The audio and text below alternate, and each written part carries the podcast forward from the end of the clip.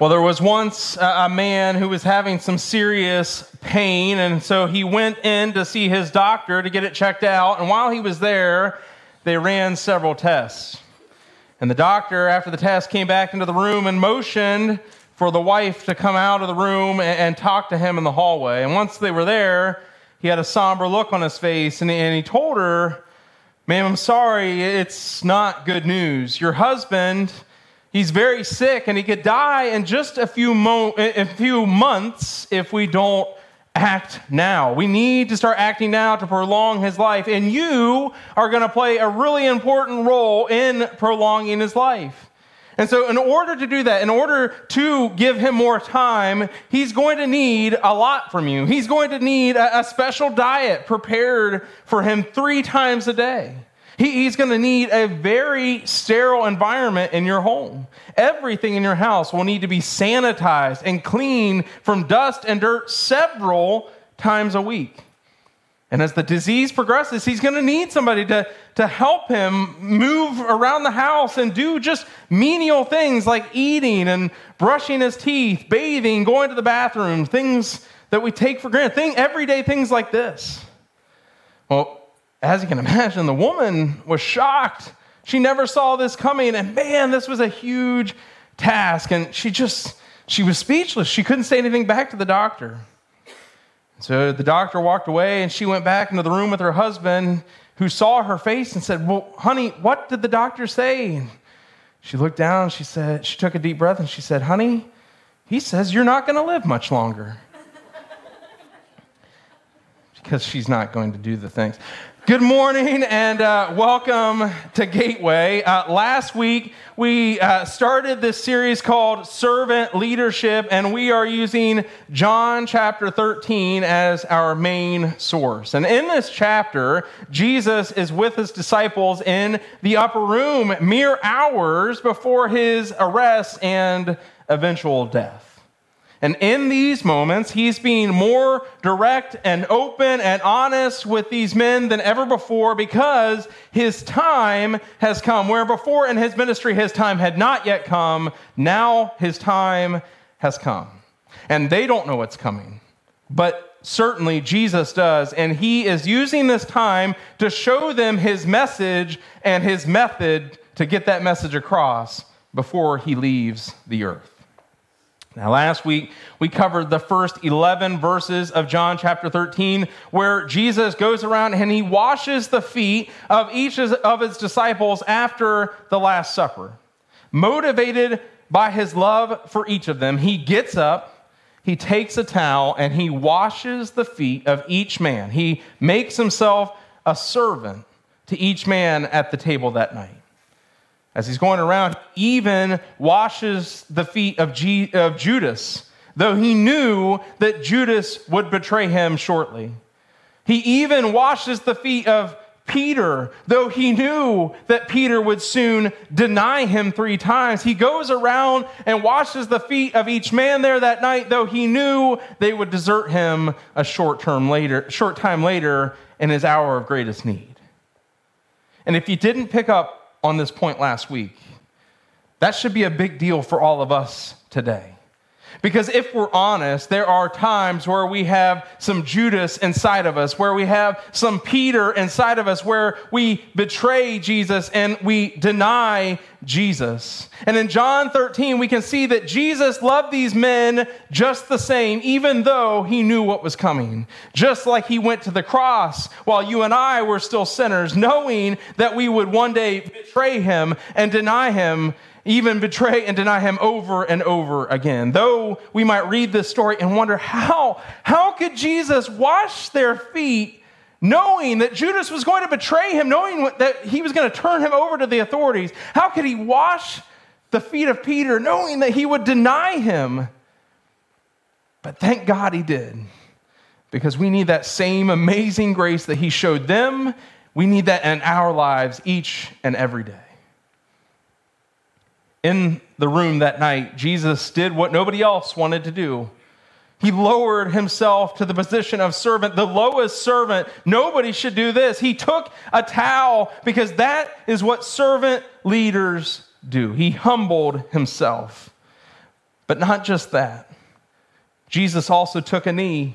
And that's the title of our message this morning, Take a Knee. Now, last week, we used the quote from Martin Luther King Junior where he said, life's most persistent and urgent question is, what are you doing for others? What are you doing for others? And what a great question this is for followers of Christ of all ages.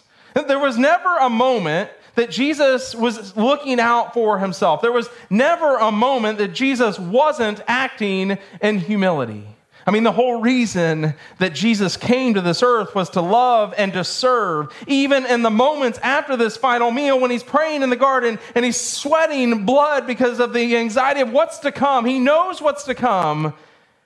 He still put himself aside because he came in humility to seek and to save the lost.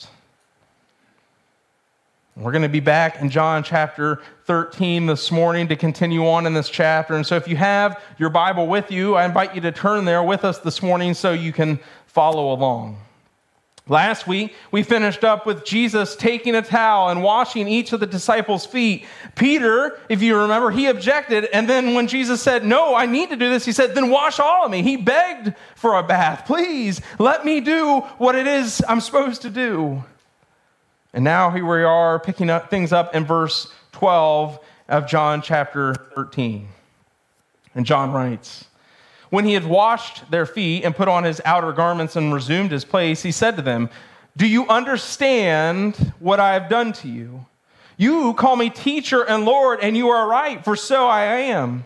If I then, your Lord and teacher, have washed your feet, you also ought to wash one another's feet.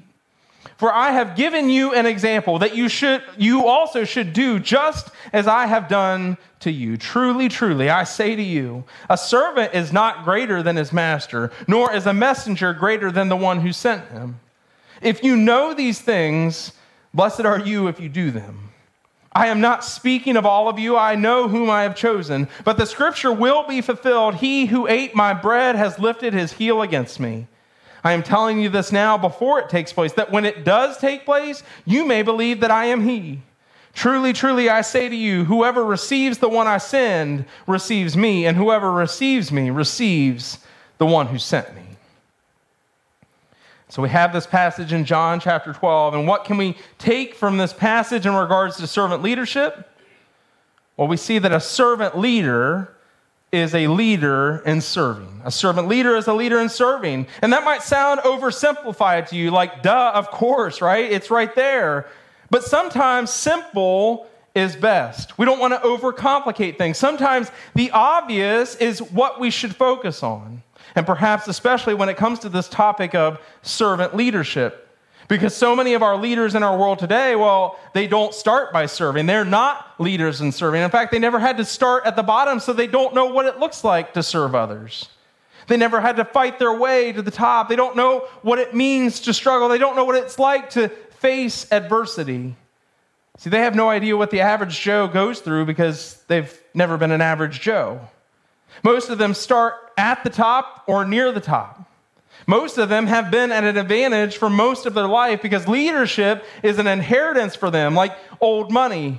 It's nepotism or favoritism. Basically, they've never had to earn their way to the top. It was simply given to them. And here is where the world and God differ, because the world respects status, but God re- rewards service. The world gives titles. The world is impressed by, by how near the top you are, or if you're at the top, but God rewards service.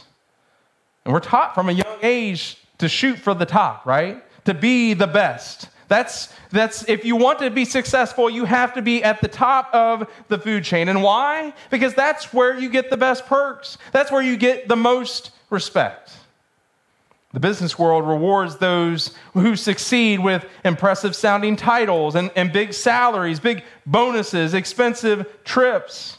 The social community envies those who have the best seats at the concert or the game, or they drive the finest cars. They, those who live in the most lavish houses and are part of the most exclusive organization. That is how the world measures success. On the other hand, Jesus calls us, his followers, to forget our status and instead pursue servanthood, to make yourself lower than those around you. And wouldn't it be interesting if you could only become a leader by first starting at the bottom and then coming up through the ranks? Obviously, it's an interesting concept. They made this whole show, right? Undercover Boss, where bosses could go around and, and see what their average employee went through. And man, that, some of them were shocked, right? At, at just what they had to go through. But isn't it sad that they never knew that before? Wouldn't it be interesting if in order to be a leader, you first had to go through the bottom? What if in the church you were only allowed to lead if you had shown yourself to be one of the best and most consistent servants? What if you could only remain in leadership at your company or if at your church if you had a continued record of service? And this is sort of what Jesus is teaching here. If you remember, prior to this meal, the disciples, they had been arguing about who the greatest disciple was. Who is the greatest among us? Who, who do you like the best? And Jesus instead flips that up and he says, no, you have to make yourself the lowest. That's what this is all about. This was an object in humility that was cutting them down to size just a bit. And once Jesus had finished, he wants to make sure that they understood what just took place here. Do you get it? It's not about being the greatest. It's about making yourself the least and serving others. He wanted to make sure that they understood this point he was making, this method of humility that he was exhibiting to them. Now, if you're Jesus, if you're in Jesus' position, right?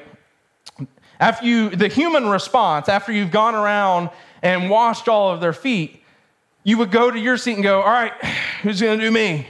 Right? You'd slip off, you know, you slip off your sandals, you'd sit down, all right, all right, I've done your feet, now somebody come do me, right? And you guys can cast lots, you can do whatever you want to do, but somebody come wash my feet, because I served you, now you come serve me, right?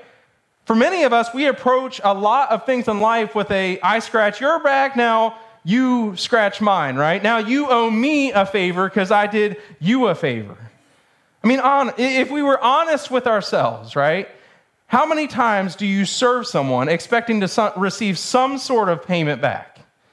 And, and that can take on different things, whether that be them doing you a favor at some point or even just a small token of gratitude. Now, if if there was, if there we could be a fly on the wall in your in the conversations in your home, how many times have you had the conversation with somebody in your house, your spouse, whatever, and you said, man, I went and helped, and they didn't even say thank you, right? Right? At least give me a thank you, right? It's like when you're out here on the main road and the people pull in that center lane, and, and you let them over, they don't even wave. What do you say? He didn't even wave, right? I let him in. He didn't even wave. So I stopped letting people in. I'm just kidding. Listen, I believe we've been conditioned to expect something Something in return for our service. You better, oh, you better, you better appreciate what I'm doing for you, okay?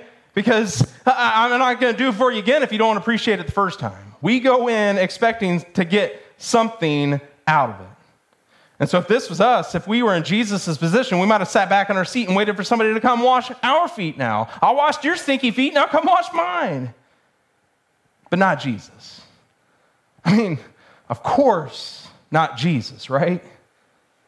But let us not miss the point that Jesus, he served these men without any, any expectation of them serving him right back. There was not an ounce of expectation that this would be re- reciprocated in any way. He wasn't providing, he was providing them with an example so they would go and do the same for others. Listen, I'm going to do this for you with no strings attached, just out of love, because I want you to go and serve others in the same way, with the same attitude.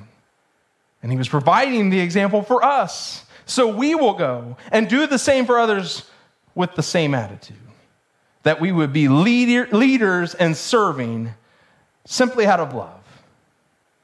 And here's the thing. In our world today, servant leadership is a radical concept.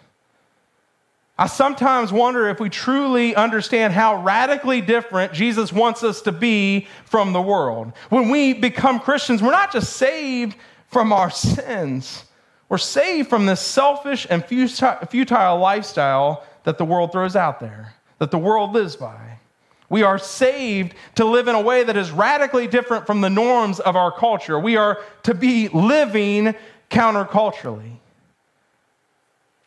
And we say that a lot, that we should be countercultural. And we might take up different fights and say, no, I'm not going to go with the world. But are we truly living it out in how we serve? See, where the world defers to the crowd, God honors the humble. Where the world tells us to build ourselves up, God says to lose your life. Where the world tells us to stand up for our rights, God tells us to give up our rights for others. Where the world tells us to choose our own path, God tells us to follow him because his ways are greater than ours. Where the world honors the rich and the powerful, God honors the bent knee, the brokenhearted, and the wet eye. Friends, God doesn't save the strutter. He saves the humble. He doesn't use celebrities. He uses servants. And three times in the Bible, we see this phrase, both in the Old Testament and the New Testament, that God resists the proud and gives grace to the humble. Jesus wanted to make sure his disciples understood his way of doing things. He wanted to make sure that they understood kingdom values over worldly values because the two are radically different. Whereas they had just been arguing about who the greatest was amongst them, now it's crunch time. He's got to make sure that they understand this, that they get this right, because if they keep that attitude, the whole thing is blown. He has to make sure that they get what he's trying to say, that they would lower themselves in humility, that that's the way. He needs to make sure that they understand that before he leaves. He didn't want them to slip into the cultural norms or even the norms that the religious leadership were putting out there. Following Jesus, even for those who would lead the way in following him, would be radically different than anything they previously knew. And the more we grow and become more like Christ, the more we learn to discern the true qualities of what a servant leader looks like. And the more we begin to see that the worldly qualities of leadership are shallow and superficial. Jesus rebuked this worldly mentality in Matthew chapter twenty-three as he saw it in what the Jewish religious leaders had become. And so listen to how he described them. Then Jesus said to the crowds and to his disciples, "The scribes and the Pharisees sit on Moses' seat, so do and observe what they tell you, but not the works that they do. For they preach, but they do not practice. They tie up heavy burdens, hard to bear, and lay them on people's shoulders, but they themselves are not willing to move them with their finger. They do all their deeds to be seen by others, for they make their phylacteries broad and their fringes long, and they love the place of honor at feasts, and the best seats in the synagogues, and greetings in the marketplaces, and being called rabbis by others. But you are not to be called rabbi, for you have one teacher, and you are all brothers. And call no man your father on earth, for you have one Father who is in heaven. Neither be called instructors, for you have one instructor, the Christ. The greatest among you shall be your servant. Whoever exalts himself will be humbled, and whoever humbles himself will be exalted." See, Jesus saw these religious leaders, these Pharisees walking around, and they liked to have all the attention on them. They liked to look really big in public and, and, and say all these important things and have people think they're important and give them important titles. They, they looked the part, but underneath, they weren't practicing any of it. Don't be like them, because the greatest will be humbled, and whoever humbles himself will be exalted. True spiritual leaders will lead in serving. That's what they specialize in. And Jesus continually set the example in this. Even on his first day on this earth in human flesh, he didn't live in a palace. He wasn't born in a kingdom. He didn't have a crown. He lived in a barn. On his last day before the cross, he didn't sit on a throne. He took a knee and he washed his disciples' feet. And so from the fir- his first day on this earth all the way until his last, he led the way and set the example of what humble service looked like. And so if we are to follow this example that Christ has set before us, where do we start? Where can we start to serve humbly? Well, I think we begin by praying and asking God to help us recognize the opportunities to serve that are all around us that we may miss every day. Open my eyes and open my heart that I might see the way I can serve other people. Maybe ask him to show you the ways that people are serving you every day that you don't even recognize, that you don't even appreciate, ways that people are loving on you that you don't even know. And be sure of this. When you start praying this, there are opportunities out there. We just have to want to see them. There are people that are hurting all around us every day that could use some love and use some service. We just have to want to see them. And once we begin to see them, and once we begin to serve them, we begin to truly live counterculturally. Because this world is self-serving. And it's getting worse. Have you noticed this? People are looking out only for themselves. I have to look out for myself, because if I don't do it, nobody will. Who, who's looking out for me? Who, who's going to take care of me? This world is so self-centered, wondering why people won't serve them. It, and so it makes it countercultural to put others first, to put ourselves second. You know, as I've mentioned before, Ashley and I went to Florida last month, and we went to Universal Studios to, to uh, experience and tour through Harry Potter World. Uh, Ashley's a big Harry Potter fan, so uh, she'd never been there. We wanted to go there and, and kind of see everything. And so in one of the, the places called Diagon Alley, there's we were going through all the different shops, and as we exited through one of the shops, of course it's busy, it's, you know, a theme park and all this. As we exited through one of the shops, there was a gentleman that opened the door for us, and we thanked him and, and walked out, and it, it was just like a normal part of the day, right? Somebody opens the door for you, you th- say thank you, you move on. But he stopped us, and he said, hey, where, where are you all from? And we said, well, we're from West Virginia. And he goes, man, I'm from Georgia, and like, like this is just like a normal thing.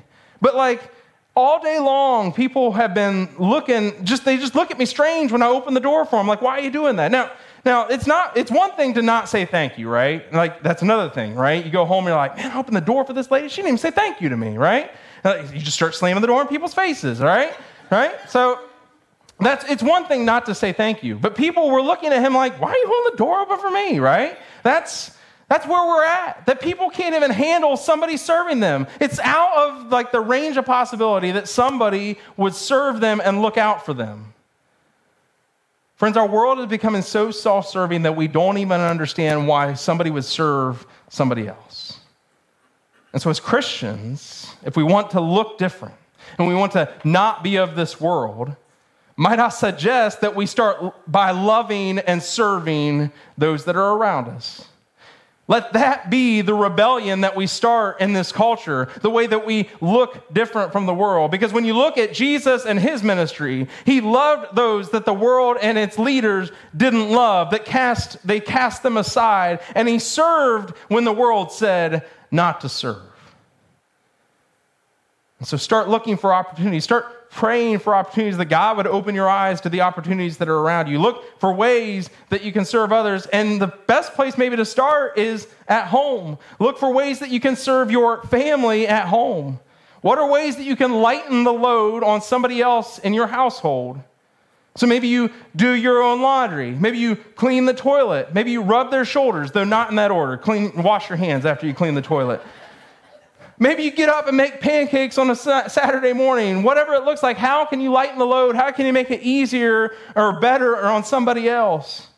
There are a lot of things on the list of things that you can do to serve others in your home. But you know what's not on that list that a lot of us are doing right now? What's not on that list is sitting on the couch and watching YouTube and scrolling through Facebook. That's not on the list of serving one another. And I get it. Like, sometimes you just want to, we feel like we tell ourselves we're serving ourselves, right? I'm just, I just need to veg out. I just need to take a break. And we tell ourselves, but let me tell you the truth, that's not serving anybody. That's serving the people that get your data off of Facebook. That's who it's serving, right? That's how, that's what it is. And so we spend so much time doing those things that we're not opening our eyes, we're not opening up our time and our, and our energy to serve those around us. Instead, nobody's serving one another because we're all looking at our phone screen. So maybe it starts with, I'm going to put down my phone and I'm going to actively serve those in my home. And after we start serving at home, maybe we look for opportunities at work. Maybe you help your coworkers with the task that they've been given, that they're working on after you're all cut up with your own. Maybe you write a handwritten note of encouragement to somebody who's upset. When you see them and you know they're going through something, you go, I'm just going to write them a note just to brighten their day. Or maybe you just do it randomly, because one thing we know is that everybody's going through something, right? Everybody could use that encouragement, whether they're showing that they're upset or they're masking it. Maybe we stop. Stop what we're doing and have a face-to-face. Those are rare these days. Have a face-to-face conversation with a coworker and actually listen to what they have to say. Don't just wait for them to start to- stop talking so you can tell your own story or turn it into a therapy session for you, right? To listen to what they're going to say. You don't know the impact that can have on somebody, because I believe there are people that go day after day, month after month, with nobody that actually listens to them. And they don't feel seen and they don't feel heard. So if an active listening face-to-face conversation can go so far on serving somebody. You can serve at home, you can serve at work, and guess what? You can serve here at the church. And this is where we would like unfurl this big banner. It's like, it's Volunteer Sunday, right? Let's sign you up, right? That's, we're not doing that, but that's where we could do that, right? It seems like it would, like confetti would shoot out. Listen, you can serve here at the church. And whether it's in the children's ministry or the student ministry or in the cafe or at a starting point or part of our men's ministry or our women's ministry or making meals or on and on and on, there are plenty of places that you can serve. There are plenty of opportunity, opportunities and there are plenty of needs. And let me tell you right now, we are in a huge need of people stepping up to serve in our church. There are people that have stepped down because of different seasons of their life or different phases of their life. They said, I can't do it right now. And so we have a, bo- a lot of holes, and Aubrey is struggling but would never tell you, right? And our starting point is struggling, but they would never ta- tell you. And you might not know these things on the outside, but so much of what we do on a Sunday morning only happens because people stepped up to serve. I said last week, that the church is meant to be a community of believers serving one another, meeting the needs of one another. The church was not created to be a place that you can simply come and sing some songs every, once a week and hear a message and then go home and that's all you think about it. But unfortunately, that's kind of what we've turned it into, not just here, but in our country as a whole. And so know this, your church, this church, needs you. Yes, you. And without you, we aren't going to be able to do some of the things that we would want to do in our community to reach lost souls for Jesus. Without volunteers in, in all of the areas that I've listed and more, the more the things that we've become accustomed to and many of us use each and every week, they will simply cease to exist because there's not anybody there. Eventually, we're going to run out of volunteers if nobody else would step up. Because we and we simply cannot do these things if we don't have leaders who lead by serving. In Second Chronicles chapter twenty-nine, we find the story of the Levites during the time of King Hezekiah's reign. Now, if you're familiar with the Old Testament, you know that uh, God's people, they kind of had like an on-again, off-again uh, relationship with God, and it usually came in the form of the current king either doing or not doing what was right in the eyes of the Lord.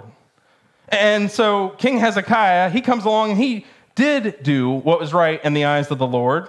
And, and so when he takes over, the nation of Judah, man, they're in a bad place because they're coming out of a, of a time where the king did not do what was right in the eyes of the Lord.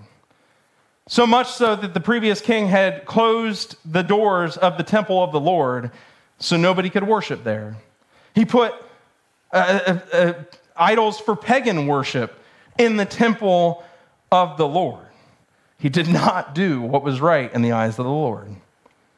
Right away, when King Hezekiah takes over, he decides, first thing we're going to do, we're going to reopen the temple because the people need a place to come and worship the one true God. But he knows that he can't do it on his own because he needs the priests and the Levites to come and purify the temple. King Hezekiah, he literally cannot open the temple without the priests and the Levites coming and doing what they are to do. And so he calls them all in for a meeting and he says, my sons, do not neglect your duties any longer. The Lord has chosen you to stand in his presence, to minister to him, and to lead the people in worship and present offerings to him. Friends, there are things that God has called you to do, things that he has gifted you to do, and he needs you to do them. Now, if you know much about the Levites, you know that this was a, a select group. You couldn't just become a, a Levite. You couldn't take night classes at the community college to become a Levite, right? You had to be born into this. And so there were only certain people to do these things. You had to be a part of this line of, of, of the nation, of the nation, this line of Israel, in order to be a Levite. This was a group that was set apart and necessary to the worship of the Lord, because they, only Levites, could go to certain places in the temple. But up until this time, they had been neglecting their duties. And so King Hezekiah, he calls them in to do what the Lord has called them to do, because without their service, the temple cannot be reopened and the people cannot come and worship. And how do they respond? It's my favorite part of the story. Verse twelve, then these Levites got right to work. He makes this plea. I need you to do. I need you to do the things that you're called to do. I need you to minister to the people. And they said, let's do it. Let's get right to work. And these Levites, they answered the call and they go to work. And in sixteen days, they had the temple reopened. All the damage done by the previous king, gone. And now the people can come to the temple without their answering the call to serve and serve in the way that they had been specifically called and gifted. The temple simply could not have been reopened, and the people would have suffered for it. The people needed them to do what they had been called to do. These Levites, they, they, they didn't have to do this. You know, King Hezekiah could have called them into the courtyard and, they, and, and made this plea and then said, no, nah, I'm good. I, I, I don't. I got other stuff going on. I, I'd rather not. You know, I, listen. There's a lot. Of, you, you see the, the shape this is in. Like, that's a lot of work, Hezekiah. Are you kidding me? And they could have just left.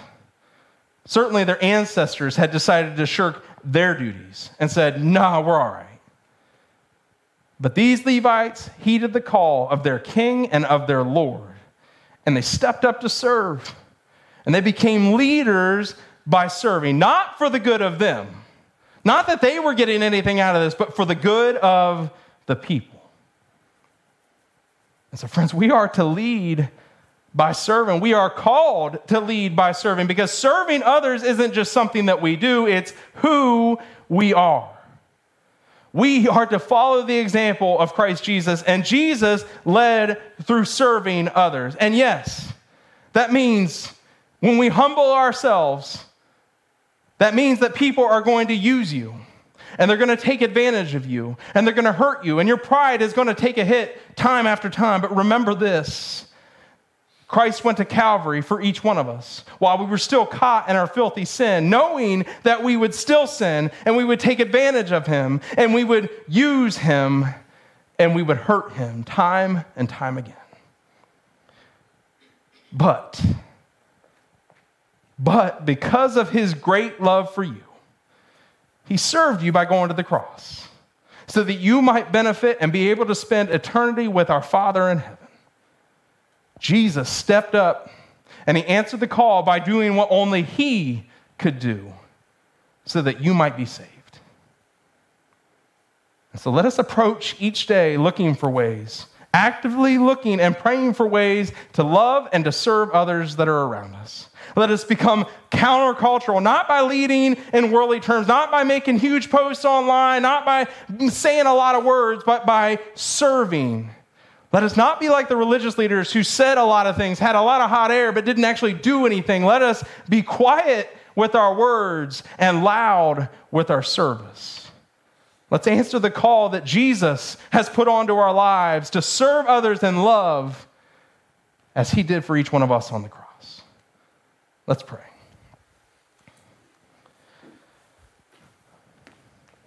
Father God, this world has a much different definition of success and respect, and what it looks like to be a leader than you do. Whereas in this world, the people that make the most money, the people that have the most people serving them, the people that have the most things, they are the leaders. They are what's looked up to on this on this earth. But in your kingdom, it's the people with the least, the people who are serving the most. Those are the leaders in your kingdom. And so, Father, as we live our lives, as we are following your Son, Jesus, let us not miss that aspect of it. That he came in humility to love and to serve the lowest of this earth, those that have been cast aside by the people of their time, those that needed something more than this world.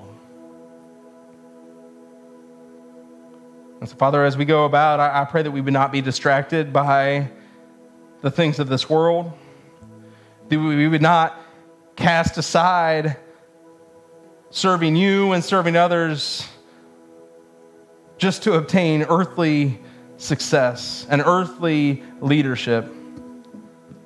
Certainly you have blessed us in many ways. And so there's nothing wrong with being a leader here. There's nothing wrong with being successful here. But let us never let those things take the throne of our heart over your Son, Jesus. Let those things always be a distant, distant second to King Jesus. That we would always be seeking to serve and to love others the way that he has served and loved us. Because without Jesus, we have nothing. Apart from Jesus, we can do nothing. And I pray that we never forget that. Father, I thank you so much for your love, that you would send your only Son, Jesus, to this earth to die for each one of us. Not to be some great leader, not to rule over this world, but to humbly serve those that would follow him. So I thank you for your love, and I thank you for your amazing grace, that while we were still sinners, he died for each one of us, knowing that we would betray him and deny him, but he still loved us enough to go to the cross for us. And I thank you that he defeated the grave, and now that power resides in all of us. And so the next time that we say that we can't do something, I re- hope we would remember that the Holy Spirit is living inside of us. And through Christ, who strengthens me, all things are possible. It's in Jesus' name we pray. Amen. During this series, we've moved our time of communion to the end of the service, that this time of response would be a time of true response. Because the bread and the juice of communion, they serve as a weekly reminder of the ultimate price of Jesus' sacrifice. And so we're using this time here at the end to truly respond to him. So we have two stations up front and one back in the lobby. And we're going to have this soft music playing as you go to the tables and come and grab the, the emblems and take them back to your seat. You can also bring forth your, your tithes and offerings and drop them off when you grab your communion. You can take the elements back to your seat and, and remember the sacrificial love of Jesus Christ at Calvary for you. You know, in the When we take communion, a lot of times it's a somber attitude. I don't know if you're like me, but as I grew up in the church, it seemed like there was a lot of, I felt a lot of guilt during communion. Because what I focus on the most is the times that I've fallen short, the times that I sinned this week. And how could I do that to Jesus? He died. And when I remember the sacrifice, I'm like, man, I, I messed up so many times this week, and he did that for me. How could I do that? And there's so much guilt. And that time of communion, it becomes a time of just overwhelming guilt.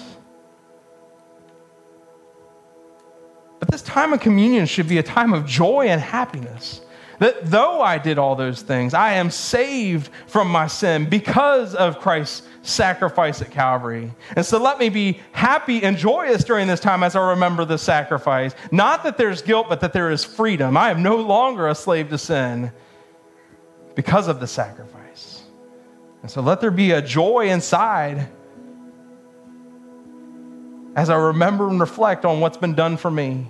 And as I examine my heart, yes, there are times we need to come back to him, but I examine my heart and say, I am free to love others and serve others because Christ has defeated the grave. And no matter how many times I get hurt, no matter how many times I've been rejected, no matter how many times my pride gets stepped on and I get taken advantage of, I'm going to keep loving and I'm going to keep serving because I have a living hope that says nothing in this world can take my salvation away, and nothing this world throws at me is ever too much for Jesus. So let's take the time, grab the elements, go back to your seat, and remember this sacrifice. Examine your heart. Take it on your own time. And as the next song begins, we invite you to stand and give God your heartfelt worship. Or maybe you're here this morning, you need to give him your heart. You never had that relationship with Jesus. You need to come forth and be baptized and say, I want him to be the Lord and the King of my life from this day forward. I'll be right down front. I'd love to talk to you about that decision. If you need some prayer this morning, you need somebody to come around side, you put an arm around you and say, let's just lift it up to God. Whatever's going on in your life, I'd love to pray with you this morning. I'd be right down front, and I'd love for you to come, come up, and we'll pray together. So if you have a decision to make or, or, or just need some prayer this morning, I'll be down up front during our final song. But at this time, we're going to enter into our time of communion. So let's come to the table and remember the sacrifice of Jesus.